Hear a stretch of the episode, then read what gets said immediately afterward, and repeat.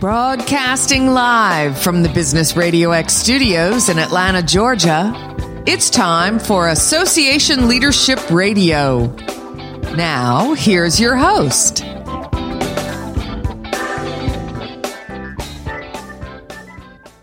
Lee Kantor here, another episode of Association Leadership Radio, and this is going to be a good one. Today on the show, we have Amy Thomasson with Cure SMA. And SMA, for those who don't know, stands for Spinal Muscular Atrophy. Welcome, Amy. Thank you, Lee. It's my pleasure to be here. Well, I'm so excited to learn about your work. Before we get too far into things, tell us about Cure SMA. Can you talk about kind of mission, purpose, and how you're serving folks through that? I'd be happy to. So Cure SMA is a 501c3 nonprofit. And we work with folks who have, as you mentioned, spinal muscular atrophy. SMA is a rare disease, but it's one of the least rare, rare diseases, if that makes sense. One in 50 people carries the uh, gene mutation that can produce SMA. So if you have two individuals who have that gene mutation, they have a chance of having a child with spinal muscular atrophy. And there's four types of spinal muscular atrophy, type one through type four. And within the last few years, we've really made a lot of progress on the disease. We now have three approved treatments, but there is still no cure. So Cure SMA is focused on research and support programs for individuals with spinal muscular atrophy and trying to find that cure. Now, has your work always been in the association field, or is this something new in this time in your career? Uh, I spent the first 10 years of my career in for profit organizations in manufacturing and distribution. I worked for a Fortune 500. And in 2015, I made the pivot to the association and nonprofit space. So I'd say I've spent, you know, about half of my career in for profit and now about half of it in nonprofit. So what drew you to the association and nonprofit work? I did not know much about associations before I came into the association world, and I don't think that's unique to me. I think that's one point where uh, I wish we could spend more time educating youth about the association space because it's such a great career path. But I was working for a distribution company that was pivoting our offices potentially over to the East Coast. And I really was ready for a change. I wanted to work for a smaller organization where I could have a more meaningful impact. And I had coffee with a friend of a friend who introduced me to the association space and it just skyrocketed from there. Now, when you were in your kind of for profit world, were you involved in kind of the trade associations and the business associations there? Yes, I had been involved in an organization called the Industrial Supply Association. So I was certainly involved uh, in a limited capacity, volunteering here and there in the association space. So I was definitely aware of trade associations, but I had no awareness of membership based associations. And then once you started getting involved in the association world, what were some of the skills and uh, talents that you had that kind of transferred, and what were some of the areas you needed to shore up? So it's interesting you bring that up because I, I think in the career journey too, because I didn't come straight from the association and nonprofit world, it's created some pluses and some minuses, but I think more positives. It's really given me a solid understanding of strategic planning, building business plans, sales, managing a profit and loss statement, all of those core competencies I brought over from my corporate life. And I really view it as helpful because within the association space, more competitors are coming from the for profit world. So having that knowledge of the for profit world has really helped to differentiate me and create a niche for me in my career journey. Now, uh, when you're working for um, a cause that has no cure yet, how do you kind of keep folks motivated and and pushing forward? How do you like we have a saying here like I have a for-profit business, but you want to ring the bell, right? You want to have successes and wins to celebrate. How do you kind of um, encourage morale and uh, encourage, you know, the feeling that you are making progress? Sure. So within the spinal muscular atrophy space, and not just with Cure SMA, but with our pharmaceutical partners, researchers, uh, healthcare providers, there's been a lot of progress.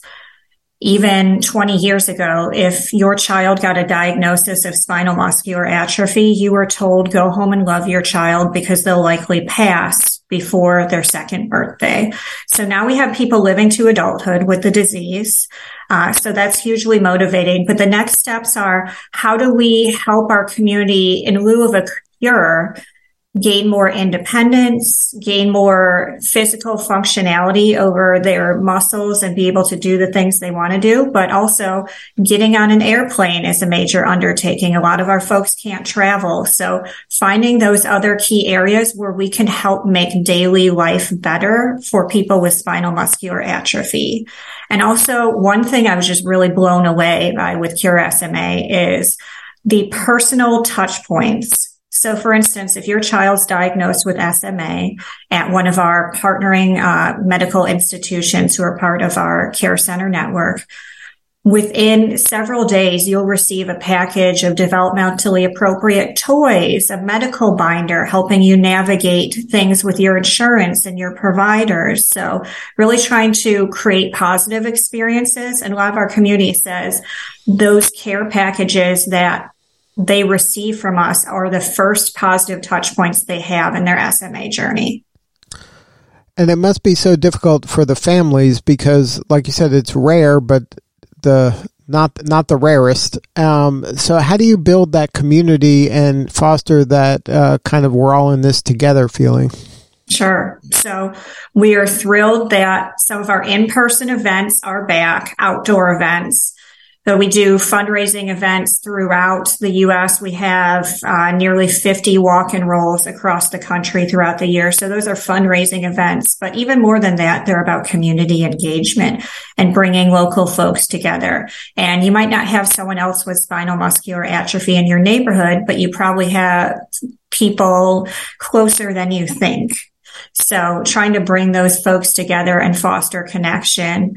Uh, our conference as well. We have about 3,000 people and the logistics of putting on a conference for 3,000 people where nearly a thousand of them are in wheelchairs is just astounding to me. I've been endlessly impressed by the well-oiled machine that is our community support team at Cure SMA. Now, um, in your work in corporate world, volunteering uh, probably wasn't as prevalent as it is in your work today. I mean, there were probably people that were voluntold to do certain things mm-hmm. and it was encouraged, but it wasn't really true volunteering. How have you seen volunteering? Um, how, how, how big of a part is volunteering in part of your work today? And how do you kind of find and motivate those volunteers? Volunteering personally has been uh, massively helpful for me. And if there was one tip I could provide to young professionals who are just entering the association space or considering it, it would be to volunteer. Find an organization. You can find a national organization like ASAE. I'm in the Chicagoland area, so Association Forum has been a home base for me. Or you can find more industry specific or profession specific type of volunteer opportunities. Like I work in marketing, so some opportunities to flex my skill set. Um, but for me, I was really lucky to be walked into vo- and introduced to volunteering by a mentor of mine who's been heavily involved in volunteering. And from there, I just fell in love. I think volunteering solidified my commitment to the association space even more than where I was working at the time. So I've had the opportunity to serve on committees and then when the pandemic happened, I still tried to stay connected by doing virtual speaking opportunities, writing articles, and it's really been helpful. For instance, when I was interviewing for jobs about a year ago, I didn't have to reinvent the wheel with writing samples because I had volunteered and written magazine articles or blog posts for different volunteer groups.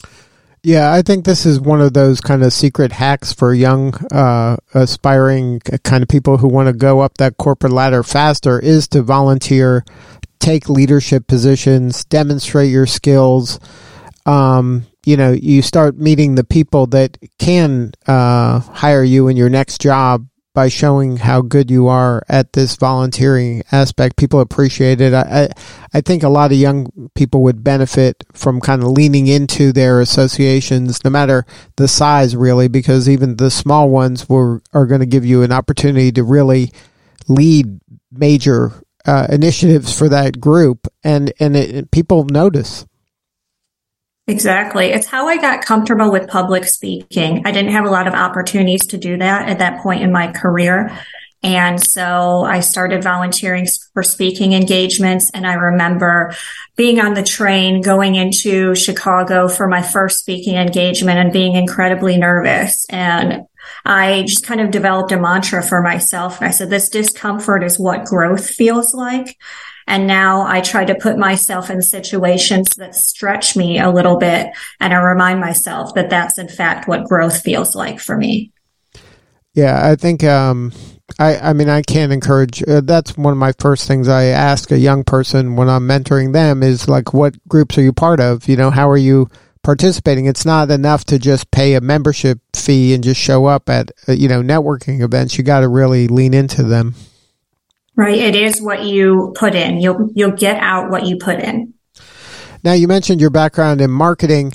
Um, is has marketing different when you're in a nonprofit? Is there is kind of are the fundamentals the same, but maybe the execution is different uh, when it comes to marketing in the work that you're doing today? Like I would imagine the the power of the stories from these individual people are that much more important, and they become what kind of is the voice of uh, of the organization. They become kind of helping you define what is needed and what can be done. Oh, absolutely. I think one of the differences, and it's um, it's different across roles comparing associations to nonprofits is associations and nonprofits, we're mission based organizations. So we tie most things back to our mission. But I like to tell people a mission statement is a statement, not a story. So you need more than a statement to attract hearts and minds. So as you mentioned, Lee, it's really about storytelling, highlighting the members of our community because we serve at the pleasure of the members of our community. We exist to elevate them, to help them. So storytelling has been a major initiative I've been working on at Cure SMA. In fact, like we even have a stories at curesma.org email address. And we just invite people passively to send in stories at any time too. And it serves as a great repository for all the different stories of members of our community. But we're also doing video storytelling, social media, all sorts of things. Now, is there a story that uh, stands out to you that's uh, most memorable in the work that you're doing today? We have so many wonderful stories, but there was a woman I interviewed a few months ago. I had met her in person at an event and heard tidbits of her story and followed up with her afterwards. She is uh, mom of uh, several boys, um, but her um, son Zachary has type 1 SMA. And uh, she was really trying to find inclusive toys for him to play with. He's in a wheelchair. And so she got a Fisher Price school bus and there was a character in a wheelchair. Uh, but unlike all the other characters in the school bus, the figurine in the wheelchair didn't lock into place. So when you moved the school bus about, he would kind of bash back and forth between the walls of the school bus. And so she went on TikTok and Facebook and said, you know, Fisher Price, thank you so much for developing these toys. But I really think you could do that much more. And I'd be happy to work with you on that. And product development at Fisher Price reached out to her and Fisher Price revamped their airplane and their school bus toys to make them more inclusive, to make the wheelchair figurine fit in just like all of the other figurines and uh, sent her all of those new toys. So she was able to really make an impact at a national level and that's one of those things where, um, you know, probably at Fisher Price, there wasn't that representation for someone to say, "Hey, this isn't." You know, that's nice. We're doing a wheelchair, but it's not accurate, and this isn't really their experience. Um, and there wasn't someone to say that until uh, this woman kind of spoke up, and they got their attention to explain how much better it could be. They've done 90% of the work. All they need to do is just this little bit more to make it more realistic. Exactly. Now, um, what is kind of day in the life in your work? Are you spending time, you know, kind of advocating uh, for just more brand awareness for the disease? Are you, you know, partnering with um, pharmaceutical companies and researchers? Are, are, you, you know, trying to serve the families of the these folks that are suffering?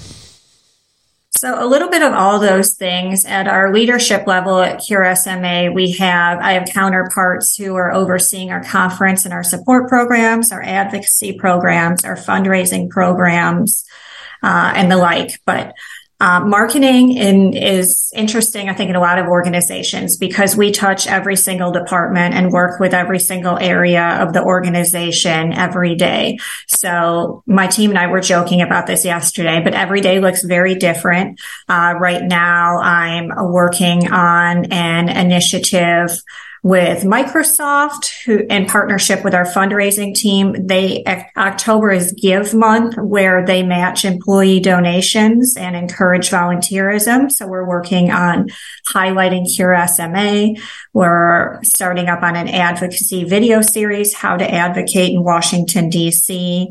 Uh, we're working on a website revamp so there are so many different things we're doing and every day looks different. But one of my favorite things to do is to sit down and interview members of our community and to learn about their stories and being able to help them share their story. I feel like it's one of the greatest gifts of my role at Cure SMA. Cause that's where it comes to life, right? Like a lot of the yes. work that you're doing is helpful and stuff. But when you hear a person's story and say what you did improved my child's life by this by doing this and that. I mean it, that's where the tears start flowing right? Yes it can be emotionally taxing highs and lows. Uh, but it is just such a beautiful gift to be able to see through these individuals that the work we're doing at this organization is truly making an impact. And I feel like for me, for the first time in my career, I felt like I got a lot of meaning and I've gotten a lot of meaning through my volunteer work. But working now directly with the impacted individuals has re- really made me feel like on fire for my career. It, it's truly a career and not a job for me. Right. It becomes a calling where you're seeing the impact and you're seeing the, the, the real effects. It, it's just difficult for people who are in that kind of corporate treadmill to really understand it doesn't have to be that way. And there's so many organizations that need your skills and that you can really impact people's lives in meaningful ways that you, you'll actually kind of see the results firsthand. You'll hear the stories. You'll, you'll feel the hugs. I mean, it, it's really meaningful work. And I, I wish more people would consider it as a career path. Right, especially with Gen Z who is more motivated by doing good than a paycheck. Not to say that a paycheck doesn't matter, but in having impact and meaning in their careers, I can think of no better space to serve than the association and nonprofit space. And what I love about it is I feel like it's a place where diverse individuals can thrive, where you can explore different career options. I've worked in marketing. I've worked in membership. I've been an executive director and worked in the governance space and all of those things. You can move more flexibly through all those different areas of a business, I feel like in the association space. And and those organizations, a lot of them are hungry for talent. I mean, this is a chance to really accelerate your career if you want to. Very much so. I, I really hope that more uh, young people coming out of colleges and universities will consider this space and will look to find mentors in this space. That's really what's helped me advance my career and grow my skill set. Uh, a friend of mine calls it her her kitchen cabinet and uh, build a group of advisors. I have an association women's network where six of us get together virtually and candidly talk about career opportunities and career challenges. I have several mentors that I can call up or email that will be responsive and helpful. And so I think that's another tip I have is just find a few individuals who can help you grow, who can advise you, who are outside of the organization where you currently work. Right. And if there isn't an official group, uh, just, you know, be the change you want in the world and, and start your own group. Exactly. The women's network I'm a part of is not an official group. It's a few of us who had a, a hunger for deeper conversation and got together and, and made this informal women's circle. Um, so what do you need more of? How can we help you for Cure SMA? Well, I would love for we're going into our year end campaign and uh, shortly, and you know, Cure SMA. SMA is a rare disease, so we don't have the visibility sometimes of a larger organization. Like, for instance, it's Breast Cancer Awareness Month, and all causes are worthy. But if you want to make a true impact for a really wonderful community. These people are the coolest people I've ever met. They're, they just, ha- they are so much fun. They have such great stories. If you want to make an impact, you can go to curesma.org. We have a donate button and any amount is helpful. We even have a fundraising program called $5 Fridays where we ask you to forego your Starbucks for the day and donate $5 to Cure SMA because every dollar has an impact. Well, Amy, thank you so much for sharing your story today. You're doing such important work, and we appreciate you. Thank you so much, Lee. It was my pleasure. And that's curesma.org if somebody wants to connect that's or learn correct, more. Yes. Well, thank you again for sharing your story. Thank you. All right, this is Lee Kantor. We'll see you all next time on Association Leadership Radio.